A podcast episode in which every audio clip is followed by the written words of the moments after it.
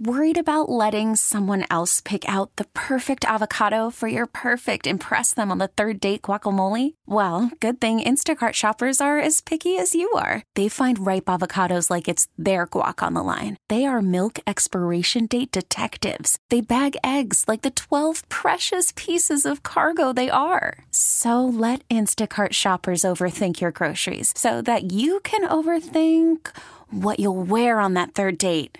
Download the Instacart app to get free delivery on your first three orders while supplies last. Minimum $10 per order, additional term supply. This episode is brought to you by Progressive Insurance. Whether you love true crime or comedy, celebrity interviews or news, you call the shots on what's in your podcast queue. And guess what?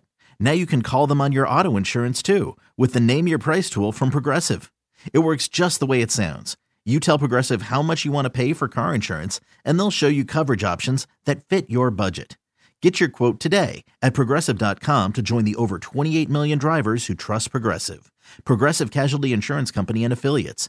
Price and coverage match limited by state law. Happy Monday, everybody. Hope you guys had a great weekend. As always, hoping it was full of nothing but self care, right? Because that's what we need right now. We're in the middle of a pandemic.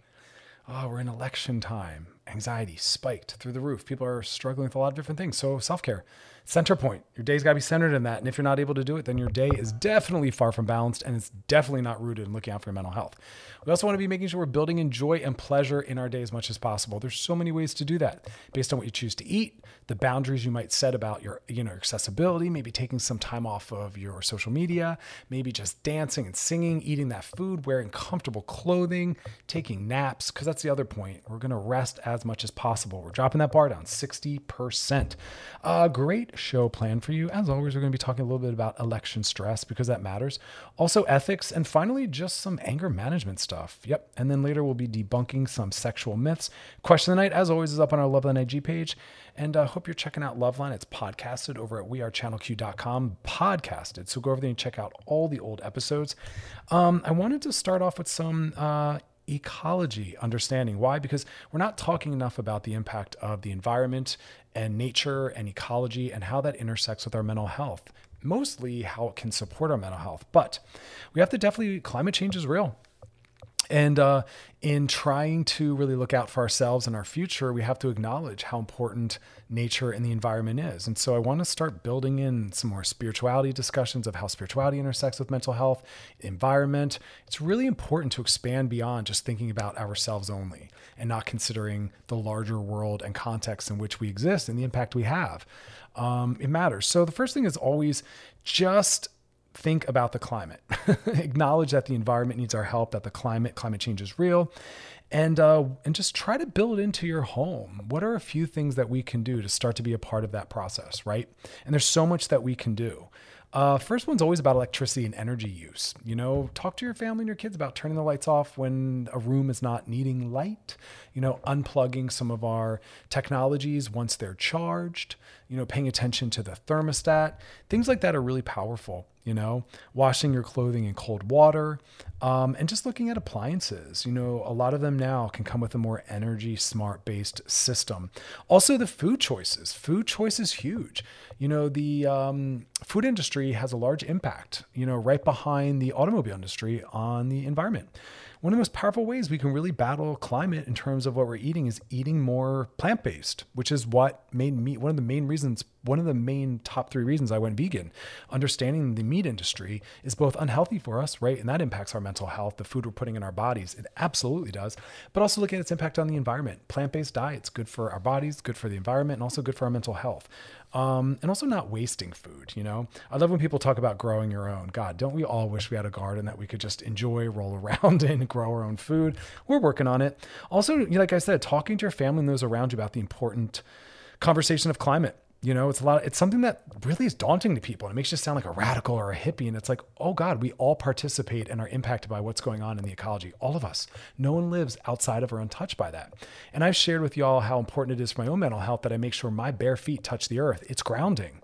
It's grounding. Eco psychology is a really important thing. And I talk to clients about that all the time. When's the last time you're out in sunlight? We know our bodies need sunlight. Our bodies also need fresh air, but our bodies also need to touch the bare ground. Putting your bare feet in dirt or in the grass or in the sand, it doesn't matter, but it's called grounding and it's a real thing and it really helps soothe us. It helps decrease our anxiety. It's a really great, accessible, non pharmaceutical way to really work on decreasing our anxiety. Also, how we travel. Ride a bike if you have possible. When I lived in Philadelphia, I rode a bike everywhere. I loved it. The fresh air, listening to my music, getting outside. Also, some car sharing if you can, or taking public transportation, all really valuable things. And then I think finally, one of the bigger ones is also consuming less, buying less. We know consumerism is bad for your mental health, thinking you always need to be buying something new, the newest fashion, the newest gadget. No, you don't. We, you know, other than maybe food, we can go decent amount of time if you really try without purchasing things. We tend to just buy. Um, consume less, right? Focus on pleasures that are rooted in things you already have in your home. Because we're also worrying about the money we're spending, you know? So that's part of it. So, you know, looking at all those different entry points. And then I think finally, the one that we all know, but I think some people aren't great about is recycling. You know, take that seriously. It's, it falls on us. That's also what's frustrating. We want to also hold accountable these bigger systems that are polluting the environment, right? But um, we want to also make sure we're doing what we can. So keep the conversation going. Talk to your family. Talk about the impact of you know that the environment has on our mental health right? But also just on the world we exist within. Because mental health is about having care and compassion for the way we impact the world other people the planet animals humans. Like that's all the same thing. We can't just say oh well i'm going to offer compassion to this group of people but not to the others and somehow think that that's me really working on my mental health. It just doesn't quite work that way. All right, y'all, enough about that. Coming up next, we're going to talk about election stress and uh, ethics. Yep, ethics are a big part of mental health because if we're not living according to our own ethics, our mental health will decrease. You're listening to Loveline with Dr. Chris on the new channel Q and radio.com.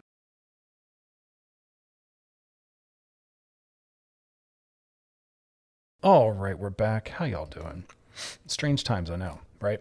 Doing the best we can. Hope you are managing your election stress for those that are having it. Those that aren't, yo, God bless. You must be sitting pretty because the rest of us are out here fighting for our lives and the lives and welfare of those we care about. So, anyway, hope you're voting. Um, the numbers, I'm seeing how many people are coming out and the lengths of time that they're standing in line. So, Oh, bless. Thank you. Thank you to those that are taking it seriously and are dealing with all the obstacles. It's not an easy process. I'm looking at people in line for up to five hours. And I, I want to thank you. Thank you for what you're doing for the rest of us. Um, you know, when, when you cast a vote, it's not just about yourself, it's about everyone. You know, you're you're making a decision as to who will be recognized as having worth and value and, and worthy of respect, who gets human rights and basic access to you know, care.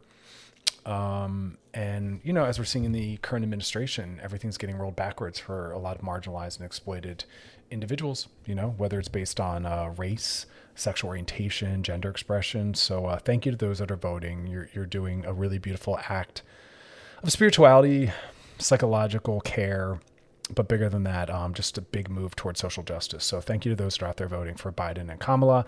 All votes matter. No vote is a vote. So for those that don't like the election system, I hear you. There's a lot of issues, but we really are fighting for our lives. So if not for you, please get out there and vote anyway for others. Vote Democrat. It's the best place that's going to really mimic our values, you know?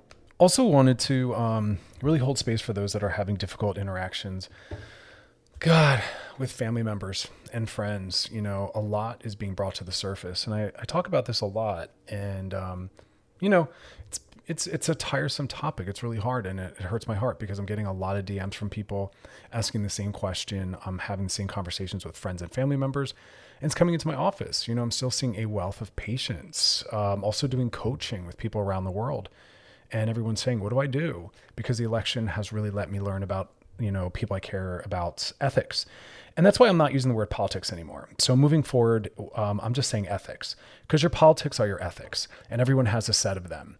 And what we believe in, what we vote for, is all tied to our ethics, right? And I posted about this on my social media where I was saying that, you know, I'm not using the word politics anymore. I'm calling it what it really is. Let's be honest. We're talking about your ethics. They're all deeply tied. It's it's truly synonymous. And they're the center point of our mental health. They our ethics determine what we do in the world, how we move through the world, what we feel, what we think. And please don't think, please don't believe that the ethics of those around you, please don't think that that doesn't impact your mental health. Many of you are like, yo, high five directly. Others, it's indirect. When you go to a friend to talk about something, their ethics are brought up when they engage that topic with you, when you talk about your struggle, when they give you advice, uh, whether or not they care and support who you are as a person or people you love and care about. You know, I have friends that are fat. I have friends that are black. I have friends that are indigenous. I have friends that are trans. I have friends that are non binary. I have friends that are queer. Um, I can't personally have a relationship with anyone whose ethics think that some of those individuals don't have a right to life, don't have a right to um, feel value, don't have a right to have access to employment, identification that matches who they are gender wise, that they don't have a right to have an abortion if that's a decision that's right for them. I, I can't have those kinds of ethics around me because I don't want to be influenced by them, right? And think about it our relationships to other people are rooted in ethics conversation. And our conversations, what we're talking about, are always tied to that. Give me a topic that isn't tied to your thoughts or beliefs in that way. And a lot of people are having to bump up against that. I determined that for me, I need ethical compatibility for someone to be in my life. And if someone's ethics are different, then they're not right. They're not healthy for me they I don't want to I don't want to know what they think. I don't want to know what they feel because I know it'll be bad for me. I care and respect them, but I get to set a boundary with that. And the older I get and the harder I work to have a ethic of care and compassion for everyone and doing the work I do psychologically and seeing the damage that is done when someone doesn't feel loved or cared for by family members, friends, or the larger culture, uh, it's too disastrous and it's time to stop you know and I always make myself available to those that are really truly interested in having a conversation and learning, but I won't battle and I won't debate because that's not about being open or looking to learn. And so I step away from that. And I said that a long time ago. I'm moving now more towards I'll answer questions, uh, but I won't debate. I won't debate whether or not a uh, sex worker has a right, has rights. I won't debate whether or not black people, uh, people that are Latinx or indigenous, if they have a right. You know what I mean? Like that's just that that's ethically really disgusting to me. And you know, like I said, we all live and think from our ethics, and uh, it's really important to surround ourselves with people that have similar ethics. Or surround yourselves with people of different uh, opinions. Absolutely, you know what baseball team's the best. What are the best movies? These are all opinions. Opinions aren't rooted in does a human being have worth or value right? Opinions aren't rooted in um, ethics and human rights. Opinions are more neutral, objective things. What's the best ice cream? What's the best TV show? Does our town need more stop signs and traffic lights? But remember, we shift into something else completely when we start talking about a human being's right or worth inherently. And uh, that's something that no one has to be around. And that isn't something you have to tolerate. Mental health first. Mental health comes before, oh, it's family. No, mental health matters. We don't let, you know, trauma exist because they're family, right? That's gaslighting and that's also supporting abuse and toxicity. So we do get to choose who's in our life and we get to make that decision based on who is going to be good for us in terms of our mental health and has the kind of ethics that we want to be surrounded by. And so I am supporting people that are removing people from their life or setting boundaries. Um, that that is a human right, and we do need to do that. And no one gets a pass. You don't get a pass because you're a best friend or a family member. If you're going to be toxic for someone's mental health and have different ethics, right? Have people in your life that have different thoughts and opinions, but not different ethics uh, because that goes down to the core of who we are. And that's going to be very bad for your psyche, your nervous system, and your mental health. So I do draw the line there. Not everyone agrees with that, but that's okay. They don't have to, I think, for myself. And I lead by what makes sense to me. And I advise that you all do the same as well, you know? But I understand that's putting people in some difficult posi- positions about people that they have in their lives and what to do about it. It's not black and white. There's nuance, there's complexity, and everyone has to kind of be on that journey on their own. So I just share a lot of this in broad strokes as a template and to offer care and support around whatever decisions you feel like you need to make, you know? All right, coming up next, we're going to be talking about some things that fall under the category of anger management. Ah, yes. And it's some things I learned about myself as well and the work I do with some of my patients. All right, listen to Love Loveline with Dr. Chris on the new channel Q and radio.com. All right, y'all. Question of the night, as always, is up on our Loveline IG page. So please go weigh in on that. DMs, we'll be doing them later in the show. So if you got a question for us, go to our Loveline IG page, slide on in there, drop them in those DMs, and uh, check out Old Loveline at wearechannelq.com and uh, my live stream show It's called I'm Listening Live. Why? Because I want you to know that people are here and we care and we're listening. It's always me and experts and celebrities talking about COVID and mental health, tips, tricks, self care. And again, that's on all the radio.com handles and that streams live at 5 p.m. Pacific, 8 p.m. Eastern. And you can find past episodes again on all the radio.com handles. They're Twitter, Facebook, and also YouTube. Good stuff. Check it out. Um, all right, y'all. So I wanted to talk about something that falls under the broad heading of anger management. And I think this is really valuable. And it was something that was really meaningful for me. And um, this actually came out of my spiritual practice. I took a break from individual therapy and was working more on spirituality because I realized that a lot of my issues were now falling under more existential things. Not that therapy can't cover that, but they were truly about me exploring who I was as a spiritual being and what ways I wanted spirituality to show up within my mental health. And I think that that's an often um, unacknowledged part because there are some things that transcend um, humanity or human relations and things that transcend psychology. And they're about a larger a larger piece. And that's where spirituality really comes in. It can give us a center point. And for me it all aligns. Mental health and my ethics and my social justice values and my spirituality they all feed into and support each other. And i love when that happens. And I pull from a lot of different religious backgrounds because no one is correct. They're all correct, and they're all just different paths um, towards the same goal and um, all of them have different things that speak to me you know? So there's some a lot of it's very eastern influenced uh, but there's also some christianity in there but a very evolved queer christianity a christianity where you know god is obviously beyond things like gender and all those kind of human constructions and concerns and god is not of gender and all of that but that's for another show um, which early Loveline, I had some really great spiritual thinkers on. Uh, Brandan Robertson, who writes about gay theology, also Lama Rod, who is a Buddhist, uh, black queer Buddhist, and his work is amazing. I also had Jordan Bach on, and we were talking about Christianity. So I'll have to have some of those leaders on when we get back in. Uh, you know, back in the swing of things. Right now, things are a little funky. You know, we're recording from home and we're dealing with COVID, and I'm, you know, taking care of myself and prioritizing my well being and my mental health above all else. all else is secondary to my mental health and well being. And I advise you to do that to the ways you can. Now, the anger management piece is I realize that often we just go into anger. someone cuts you off, someone does something, they drop something, they forget something. And I started to realize that we really needed to break it down to what it is. And I started to stand in those moments where I wanted to get reactive or angry. And I said, I need to, I need to slow down. I need to be more mindful. And that's, if nothing else, we improve our mental health and our lives and our relationships if we just slow down and we pause. And what we're trying to do in that moment is create a little space between what happens and our reaction right? And mental health lies right there. Again, mental health lies and lives in the space between something happening and our reaction. And the more space we can create between those two, where we pause and we soothe ourselves and we think and we decide we want to do next, everything changes. And I realized when someone did something that made me angry, I wasn't breaking it down. Things are either about an inconvenience, they're about an accident, or they're about an injustice. And each one requires a very different response from us, right? If something's you know an accident then i've been practicing letting it go. Because a true accident means no one intended harm. Harm might have occurred and i put responsibility on the person who created that to apologize and have accountability. But right now this is about us okay?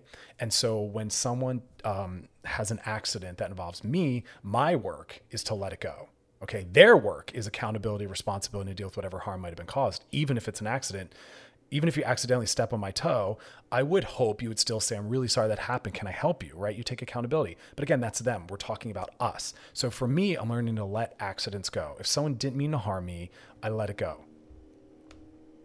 The other piece is sometimes I realize it's not an injustice or an accident, something happened that's just an inconvenience, right? Maybe someone stepped in line in front of me partial maybe partial accident but it's more an inconvenience. And also for inconveniences i'm learning on letting that go as well. Because this is about you.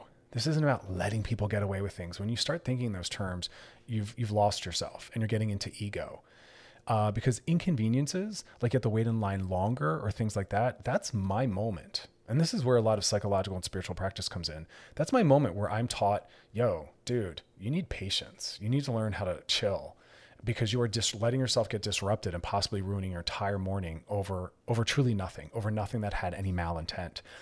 And so when things are an inconvenience, I literally say, thank you for giving me the opportunity to practice patience. I, you know, I clearly I needed to because I got frustrated that someone jumped in line in front of me. And now my day is what, 40 seconds disturbed by 40 seconds. I have to stand there for 40 seconds longer, maybe two minutes. Great, breathe, pray. You know what I mean? Do whatever you need to do in those moments. Look at your phone. Of course, it's in your hand. So I had to separate out is this an accident, an injustice, or an inconvenience? Again, if it's an accident, I let it go. If it's an inconvenience, I stand there and I learn how to practice calming myself down. Someone cuts you off in traffic. Okay, that's an inconvenience. Truly, that's not an injustice, it's an inconvenience. They clearly are in a rush or clearly very assertive. Okay, but don't let your whole day be ruined or thrown off by that. And then finally, there's injustice. If it's an injustice that you're seeing happening directed to you or others, speak up and step in. That's called mutual aid. It is your business. We do want to make it our business when we see someone getting harmed or ourselves. It does, it shouldn't be, ah, we don't know them. It's not your business. Oh, that's, yeah, please, please care about others. Please get involved when you see injustice happening. Please stand up for people, especially someone who's in, of an exploited or marginalized identity. They need you to right? That's how we right wrongs. That's how we as white people start to end racism. White people start racism and have maintained it. We it's on us to fight it. Cis people, when we see trans individuals getting injustices directed at them, it is our job as well because it's the cis structure that has created that damage. You know, straight people, when gay or queer people step in, right? So we have to understand is this an injustice? Is this an accident or an inconvenience? Because only one really requires us to be loud and to really step in and fix that. The accidents we let go and inconveniences we learn there we look at what we're meant to practice. We'll talk more about this. Coming up next, DMs. Listening to Loveline with Dr. Chris on the new channel Q and radio.com. All right, y'all, we are back and it's time to slide into those DMs. Sliding into the DMs. Slide in the DMs is brought to you by our friends at Trojan Condoms because it's a big old sex world and we want you to explore with confidence. Here we go. Dear Dr. Chris, oh yes, these DMs always come from our Loveline IG page. Drop them on in there, dear Dr. Chris. Should I be worried that my husband subscribes to OnlyFans account and pays for extras? Ah, he's fancy. Those extras. That's how people make money. It's those extras. Private videos with her. Two weeks ago, I told him I took sexy pics for him. He never asked to see them. I feel very much down about this. I don't know how to handle it. Please help. I'll be listening to your podcast as I always do. Thanks for always listening. It means a lot. Um, this is good. This is a good one. Um, thank you for asking this. Thank you for being this vulnerable. So much in there. Uh, I, I want to just start with your own experience of yourself and your own sexuality. It's okay to want to feel desired. It's okay to want to be wanted. Our self worth is a reflection back. I don't agree or believe that we should just not care what other people think and it's an internal job. That's a small part of it, but we live in the world and people's thoughts and opinions matter. And we can't get away from that. And I don't want us to. I don't want us to try to be robots. I don't want us to be so disconnected that we then can't experience the benefits and beauties the beauty and joy of what can be reflected back. So the goal the goal is to be in healthy dynamics with people that reflect back our worth and value. That's the work of self-esteem is who you have around you and the messaging they're giving you about yourself and also the internal work of how you talk about yourself and what you kind of immerse yourself in. So it's, it's a little bit of both. So I appreciate what you're saying. I, I was once in a relationship where the the sexual energy and desire very much went in a different direction and it was really difficult and and I left and and I'm, this is not what I'm saying for you to do. There's a lot of other issues, but I'm just agreeing that that's a very difficult dynamic. And when coupled with other issues, it just for me at that point in my life became became something I wasn't able to really tolerate and deal with. So First off, I'm glad that you're comfortable enough with yourself where you want to take those sexy pictures and you want to use it as a way to bond with your partner. I wonder if they're aware of the meaning of that. You know, most often people aren't considering the impact on others. Most often we aren't considering others. Very often we're trapped in our own closed system in terms of thinking, and we're, we're not considering what others might be asking for or wanting. So I love transparency and vulnerability. I love saying, hey, when I send you those photos, I do it for both me and you. It feels really good to have you engage them and respond to them. It's not just. I'm not just doing it for my health. You know, engage and respond. You know, let me know what you're thinking and feeling. But I also think it's okay to talk about the OnlyFans concerns. I, I there's no such thing as a topic that's off limits. I want people to have again a very vulnerable, transparent relationship where it's safe to say, "Hey, what is the meaning in that for you?" Because what I want to believe it is, and what it tends to be, is just people seeking novelty and newness. It's not a commentary on their care, love, or interest in you. Right? We can have desire for many things and uh, again, the most arousing thing sexually is newness and novelty. And that's often what people are seeking. Rarely are they trying to build a competing relationship or a secondary relationship. That's not usually the case with pornography. You know, there's a reason why he's choosing to use a platform, a platform that has obvious limits and a platform that's very performative. I, I, know personally and work with many people that have OnlyFans accounts as performers. They are not on there trying to film, uh, excuse me, they are not on there trying to create a real relationship. In fact, many of those pages are run by others. Many of the people I know and the clients I work with that are high earners on those pages, they have staff and crew that respond. It's not even that actual person engaging your husband.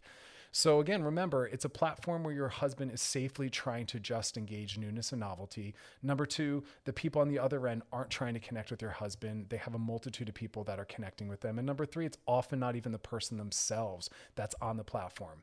If there's other people responding and engaging. But I would want you to talk to your partner about what it means to see him prioritizing that over you and you sharing with him how much it would mean to you to have desire reflected back at you.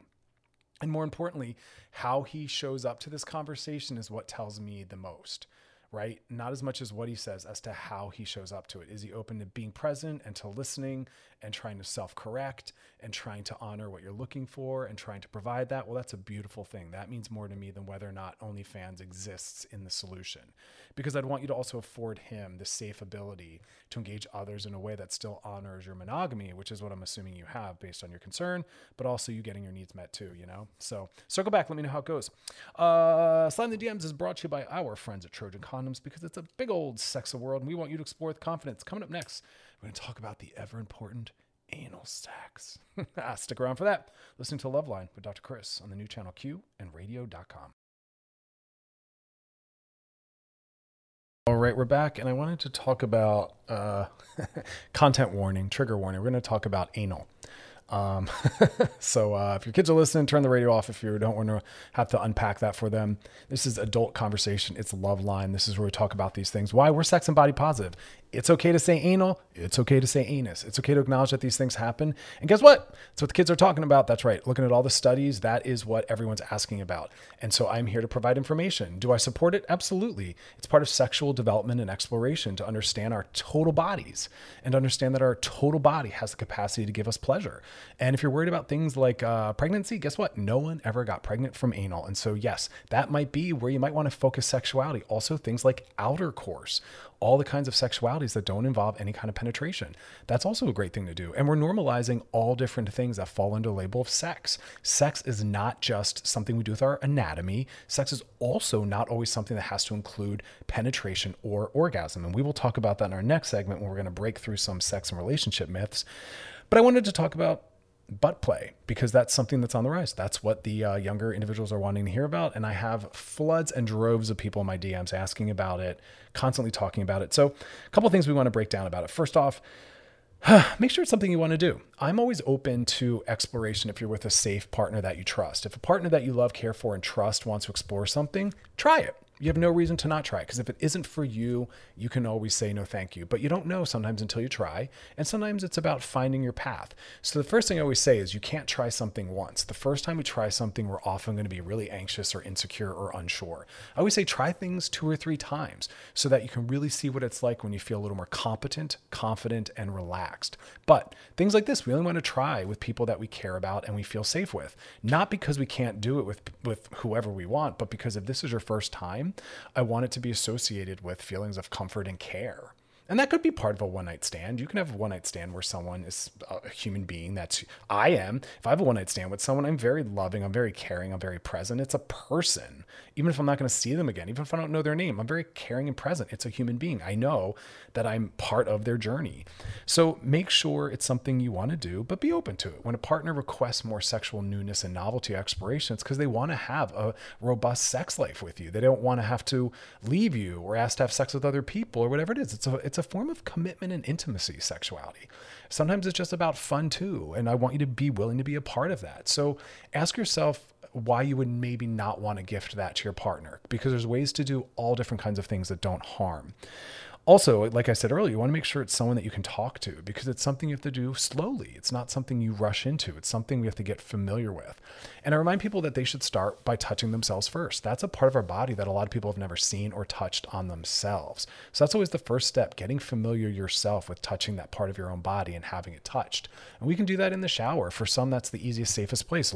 You know, soap up your fingers and start getting comfortable externally touching and rubbing that area, slowly slipping a finger, using utilizing a finger, and then at some point maybe fold it into your own solo sexuality, aka your masturbation. Start having that area touched by yourself. Toys are a great place to to begin because the vibrations just externally feel good. Really lube it up, and then you start to kind of use some insertion. It's a slow process that we build up to, and as you're noticing, you start with yourself. That's always the best place because you're going to be in control. But again, if we're with someone we care about and we know trusts and cares about us, we have to make sure that they are also slow because it's supposed to be fun and feel good. And so it's about constantly saying stop or like this, not like that. And also knowing that different positions because all of our different body canals, whichever ones we're talking about, they're not necessarily always a straight route. Some of them have curves and bends, and our bodies are all shaped differently. And so any form of penetration might hit different parts of our body where it doesn't necessarily feel comfortable. And if we change our positions, that will shift that as well, right? But try to, in the beginning, have it done in positions where you feel like you're in control and do it with a partner where you feel like you're in control. Also, always make sure you're using tons and tons of lube. Lube is going to be your best friend for everything for solo sexuality, for any kind of insertion, penetrative play, because again, that helps it not get friction, that helps prevent from micro tears. Um, and lube can dry out. So make sure you're naturally always adding that. And our bodies don't necessarily always provide the necessary lubrication. So it's okay to have some care with that and help. And also don't push your limits. This, you're not going for a gold medal. You know what I mean? we we love the idea of pushing and challenging. This is something that shouldn't be a push or a challenge. It should be something that naturally you ease into slowly. Point being, if you decide today that you want to get more familiar with anal sex, it's not necessarily something that's going to happen in the next month. It might be for you something that takes a couple months when you slowly, like I said, start with yourself and then start slowly with a partner. And it might always initially be more external, just getting familiar with touch and attention in that area, and then slowly moving into some level of insertion, always being in control. Always relax because if you're tightening in your mind and you're thinking stressfully, your body's going to be tight too. If your mouth and your body is tense, so will your lower area as well. The pelvic floor muscles will mimic and mirror your, your emotions and the rest of your body. And if those are stressed and tight, the pelvic floor area will as well.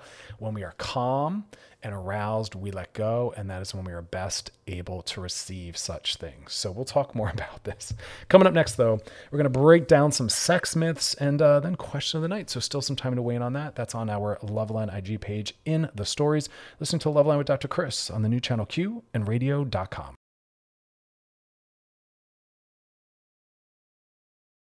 All right, we're back and uh, we're to bust some myths. I love stuff like this. Uh, I spend so much time clinically and uh, in media just challenging all these myths that uh, lead us astray and do us wrong. They do us dirty. Those myths do us dirty. But think about it sex education in our culture is horrible. It's just fear based, it's very hetero. Nowhere do they talk about fun or pleasure. Nowhere do they talk about our entire body is an erogenous zone. It's all about just the reproductive areas. It's fear based around STDs and STIs. It's a mess, you know, and no one comes out of that learning real skill. And it's often taught by like your dad, you know what I mean? No one with any sex education training or sexual comfort. It's never sex or body positive. never talks about queer sexuality or anal sex or all sorts of other things, how to use toys safely, gender. It needs to because those things are real and that's who we really are. So I'm constantly needing to give people a better resource. There's, and a lot of the books that people are writing are the same regurgitated crap written for, I don't know who they're written for, but my books, Sex Outside the Lines and Rebel Love, were both written to include, well, as many people possible. It's really for everyone. So let's bust some myths. Um, the first one being that um, sex only counts if you dot, dot, dot. Now, as I said in the earlier segment, everything is sexuality. It's a big umbrella. Sex is not always genital based. Sex does not always involve erections. Sex does not always involve orgasms, and it doesn't always involve penetration. And it doesn't even always involve other people. You know, if you're having sex with yourself, that's sex. If you're having outer course, which means we're not penetrating, but we're just doing other things outside of our bodies, that's sex. And the funny thing is, when people challenge that, I say to them, Hey, are you monogamous? And they'll say, Yeah. And I'll say, Oh, great. So penetration only counts. So if oral isn't sex, then your partner can give and get oral from other people. And they're like, Well, no. And I'm like, Okay, well, there's my point because that is sex to you. Is your partner allowed to, in your mind, are you comfortable? Not allowed because adults, it's not about allowed. Adults choose to honor boundaries they set because you're allowed to do whatever you want. You just choose to to have those limits. But my point being is that whole monogamy reference. If anyway, well, some people have very, very broad based senses of that, which is good because every couple, again, has to decide for themselves what monogamy means. Remember that. Don't assume something you have to talk about, which is always fascinating. People have a lot of anxiety about saying, hey, what do you consider monogamy? Like we both said we're going to be, but like, what do you, what are the gray areas? Because for some people, they're like, I don't mind flirting or sending pictures. Like, who cares? But other people, they do. So some people have stricter versions, other people, it's looser. So make sure you talk that out.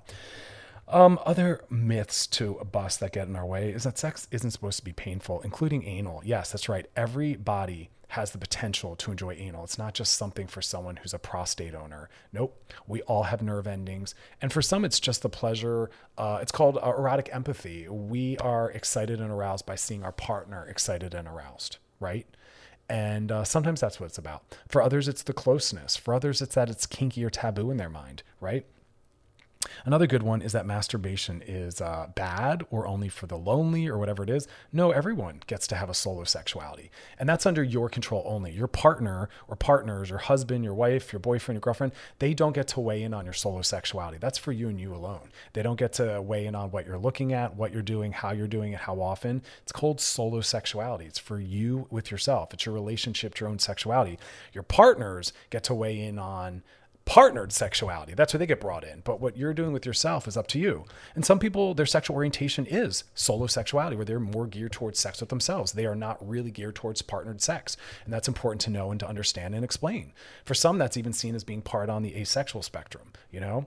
So again, masturbation gets to be for everyone, and you get to decide how that works in your life, not your partner. Your partner can say, hey, I miss having partnered sex, or can we have more partnered sex? You can request it like that, but you can't tell a partner you're not allowed to masturbate. You're not allowed to look at porn. That's not your partner's business. If they don't like porn, then they shouldn't look at it. If they don't like masturbation, then they shouldn't do it. But your solo sexuality is about your personal autonomy and boundaries. And we get to have boundaries. We get to have boundaries with our husband, wife, boyfriend, or girlfriend.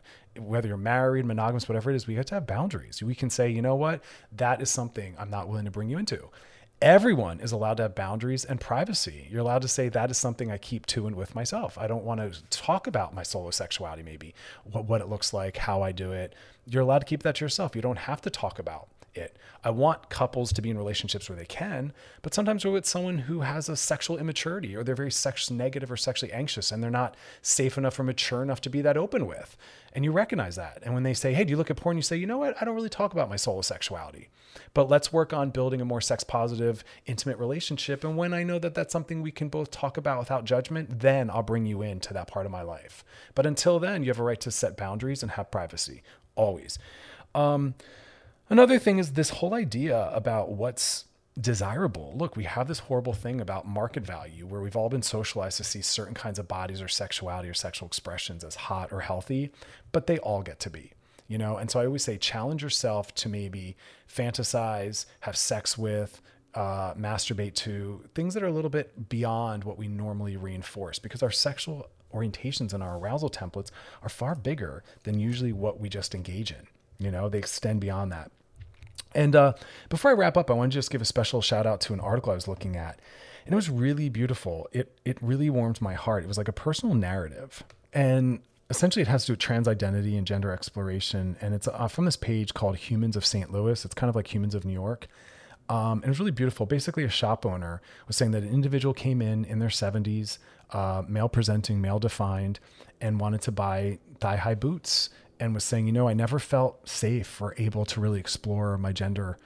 And now at 70, with the world being the way it is, it feels safer and I feel more supported. And I'm kind of coming out into more of a gender fluidity.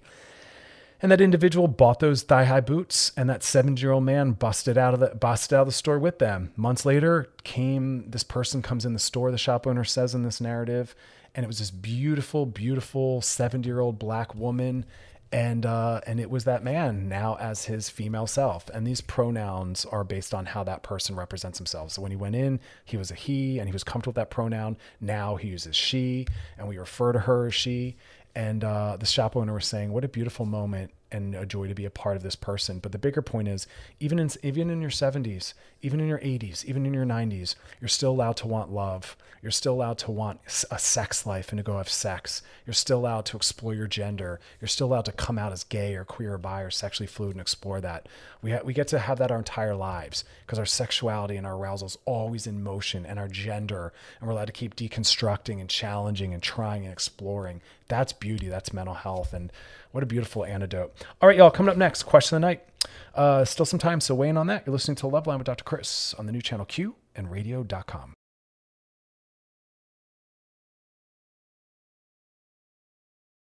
All right, y'all, we're back. Now it's time for question of the night. A woman went viral on Reddit. God bless it. Always something cuckoo going uh, on Reddit because she found her fiance broke up with her after seeing his photo in the newspaper with another girl, celebrating their engagement. Oh my gosh. That hurts my whole my soul. but again, this is an example where be better than that. I, I, you know again if you're if you're in a relationship that you want to leave you lovingly tell the person. When you enter into a relationship with someone you take responsibility and accountability for how you impact them. There's nothing okay about that. And also what a red flag to the new partner that the that your partner doesn't even lovingly leave the prior one right? Again, looking back at who our partners have been in prior relationships really tells us what they're capable of. It's not a good sign when people don't leave past relationships lovingly or in a functional way. So I see so many red flags for the new partner, which for the one left, of course, I'm sorry that happened, but possibly might have been a great thing because if this is how your partner handles this, I'm concerned about how they handle other topics. So, oh, go find something better. But the question is, what's the wildest way you've gotten broken up with? Oh Gosh, this is always such a fascinating question because people are horrible. so we're going to laugh a little bit, but be better. This is horrible. You're hurting people, right? Dating isn't supposed to be a process where we get injured. It doesn't have to be. We make it that way because we don't have a willingness to be honest. And I've said this before break up with someone on a post it, break up with someone in a text. I don't care how you do it as long as you do it and we shame people. Oh, this is how they did it. Be glad that they did it because there's people like this person who doesn't. They just disappear. We live in a world people are too comfortable ghosting and disappearing. Be glad that they did it the way they need to do it. I say that to patients all the time. If the only way you're going to be able to pull this off is in a less desirable way, well, then we're going that way because it needs to be done. And I'm not going to judge how you did it. I'm assuming that was the best you could do. And I'm glad you let this person, you know, down. Let you let them know what was going on. So anyway, what's the wildest way you've been broken up with? Someone said, not bad at all but mine was getting dumped a few days before my 16th birthday in 2006 on MSN chat for a girl he met at Christian camp. I was told our I was told our few month long relationship was really holding him back from living his life. God. Kids, man, my underage cousin got pregnant at the same camp the following year. wow, this camp is quite a place. But that's an example, Christian camp, right?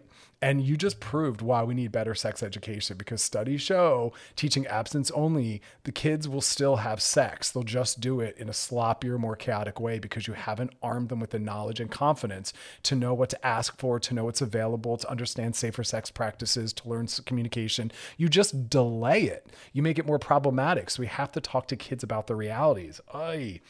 Somebody else said, the this person literally spat in my face, proving my point. God bless. You guys, some people out there are horrible. Someone else said pulled up to a moving truck. Oh, you decided to move to LA. Cool. oh God. Oh man. Never dull. Again, question of the night is what's a, what's the wildest way you've been broken up with? Someone said he literally just stopped talking to me one day. So I showed up at his house and caught him with his baby mama. God bless it. Uh, somebody else said, she treated me so badly. And then when I broke up with her, she had the nerve to cry and want me back. I'm good. God. I mean, there's such a lesson here. I know we're talking about others, but look back at how you've ended relationships with people, and that shows you where some of your work is. But I'm sorry to those that were on the receiving end. Some this is horrible. Again, question of the night is um, about a woman on Reddit went viral. She found her fiance broke up with her after she saw his photo in the newspaper with another girl celebrating their engagement. What's the wildest way you've been broken up with? Somebody said, I had to move out of state for a job and was going to break up with him, but he begged me for a long distance relationship. So I told him that was fine. Then, when I moved, stopped talking to me the second my plane landed. Like, why go through all that trouble? I know. Uh, people do it a lot out of anxiety, desperation, lacking good social skills and care. God bless it all. Oh gosh. Um, all right, we'll do one more. Again, question tonight is what's the wildest way you've been broken up with? Someone said I got broken up with in a pizza shop in front of everyone. I know, that's horrible. no one wants an audience for a breakup. You know what I mean? We got to feel our feels. We don't want all these people around. Uh, just remember our hearts get hurt. Stay soft, stay open. Don't let the bad behavior of others harden us and shut us down. There are good people that are out there. I promise. It just takes time to find them because there's about seven of them. But uh, once we find one of those seven, hold on, do the work you need to do to be a good person to keep it. Because good people only stay with good people. You know what I mean? So you want to be at your best when you meet someone who's phenomenal, that they'll see that you're at their level and they'll be like, I'm glad I have you. God bless it. All right, y'all. Thanks for those that participate in your vulnerability as always. The new question of the night is up on our Loveline IG page in the stories. Coming up next, we're going to be sliding those DMs. Two minute promise. We'll be back in two. You're listening to Loveline with Dr. Chris on the new channel Q and radio.com. All right, we're back. Now it's time to slide back into those DMs. Sliding into the DMs. Sliding the DMs is brought to you by our friends at Trojan Condoms because it's a big old sex world. We want you to explore with confidence. Sorry, I'm still laughing from our question of the night about horrible ways that people were broken up with. I was just thinking about a few of my own zingers. I, I always try to be a really good person. And I think the biggest thing is always just making sure someone understands that I'm trying to lead the relationship and what's possible. Because I think the harshest thing is when you confuse people or leave them hanging by saying things like, let's be friends when you don't mean it, or now's not a good time. And then they hang in there and circle back, or whatever it is. You got to use key terms, specific, clear, concise terms. You have to sadly use words like breakup or no longer want to be romantic or sexual or whatever it is. Um, so people know. That's also what I tell people to do when you're asking someone out. Use the word date so they're not wondering if you know if it's a date. They're not sure if it's a date. Do they think it's a date? Are we on a date? No one used the word date. Use the word date. okay. Uh, DM time. Hey, Dr. Chris, something has kind of been happening over the last few weeks, and I wanted to get your opinion on it. I'm a lesbian, 100%, no doubt about it. Long story short, in high school, I had a boyfriend. We had sex a few times, but it was awful. Thinking, and I hate thinking about it because it grosses me out. so since him, when I was 18, I've known I'm gay. Lately, I've been having dreams about having sex with men. Bum, bum, bum. Maybe like twice a week for the last two weeks, to be honest. In my dreams, I usually climax, and then I wake up a little confused. What does this mean? I'm single and haven't had sex since the pandemic. Maybe that's why. What do you think? Thank you. I love I love the the pandemic woven in there. It's possible. Gosh, so many new things emerge out of the pandemic. I'd say a few things. We really try to get very solid and comfortable with what our sexuality is. We really believe it's something that we have to figure out, and once we do, it's that's it. It's an ongoing, open-ended exploration. So, sure, identify as a lesbian. You get to identify however you want, and if that's what's important to you most meaningful, go with that. But that doesn't mean that there's not maybe a little more fluidity or that the edges aren't pushed a little bit. Clearly, if you're fantasizing about sex with men, that exists in some capacity. Now, again, the things we fantasize about are not what we actually want to act out in real life. By no means are they. And that's what's great about fantasies. Our minds can wander. We don't have to consider reality. We don't have to consider people's feelings. We don't have to consider ethics and laws. Like that's why fantasy is a beautiful thing. And whether or not we act out on that is about impulse control, boundaries, and empathy and all that. So I would say don't make any meaning of it unless you want to. And if you want to, you can choose to realize that maybe you have, you know, a little more bisexuality or fluidity than you expect or assumed. You know, people think bisexual means 50 50. Nope. It can mean 95 5. It can mean 99 1. You can be 99.999% lesbian with a 0.01. And if you want to call that bisexual, there you are. You can call it little sexually fluid too. But um, that's in there. You know, arousal templates are vast and they change, meaning you might go further in for a while and then completely never fantasize about a man again. It's an ever-going system. It's not something we just we just land on. You know, we we figure out gender and we think that that's it. The work is done. I'm this. Nope. So much more than that. And our psyches don't care about labels and limits and rules and what it means. It does what it does you get to interpret it and make the meaning you want out of it. So if you want to go by lesbian forever, awesome. If you want to go by bisexual, because that little 0.01% where it's only fantasy, that's cool too. Or a lot of straight men, they watch straight porn, which involves a naked man and a penis. And that's definitely not completely hetero. That means there's a little bit something in there. They're not looking at ladies only. And a lot of gay men watch straight porn. Again, the presence of the female provides something. Sometimes it's power, sometimes it's meaning, sometimes it's diversity, sometimes it's something taboo, and that's hot. It really depends. But the meaning doesn't matter. It's really about just accepting and allowing and enjoying. Again, hear that. I don't care why, I don't care what. Accept it, allow it, and enjoy it. Make no meaning out of it unless you want to. Call yourself whatever you want. Let, we have to not make it so profound and meaningful unless you want it to be. But thank you for the vulnerability. I love questions like that. Sliding the DMs is brought to you by our friends at Trojan Condoms because it's a big old sex world and we want you to explore with confidence. All right, y'all, that is our show. Loveline is podcasted over at wearechannelq.com. Tomorrow's show is going to be awesome. We're going to be talking about what to do with low sexual desire and also social media impact. And we'll be talking about these things called intimacy buffers, which are elements we bring in that really get in the way of staying close and connected to those we love. So we'll be back tomorrow, as always, at 7 p.m. Pacific, 10 p.m. Eastern Standard on all the We Are Channel Q stations across the country. Thanks for hanging out with me, y'all. Have a beautiful, beautiful rest of your night.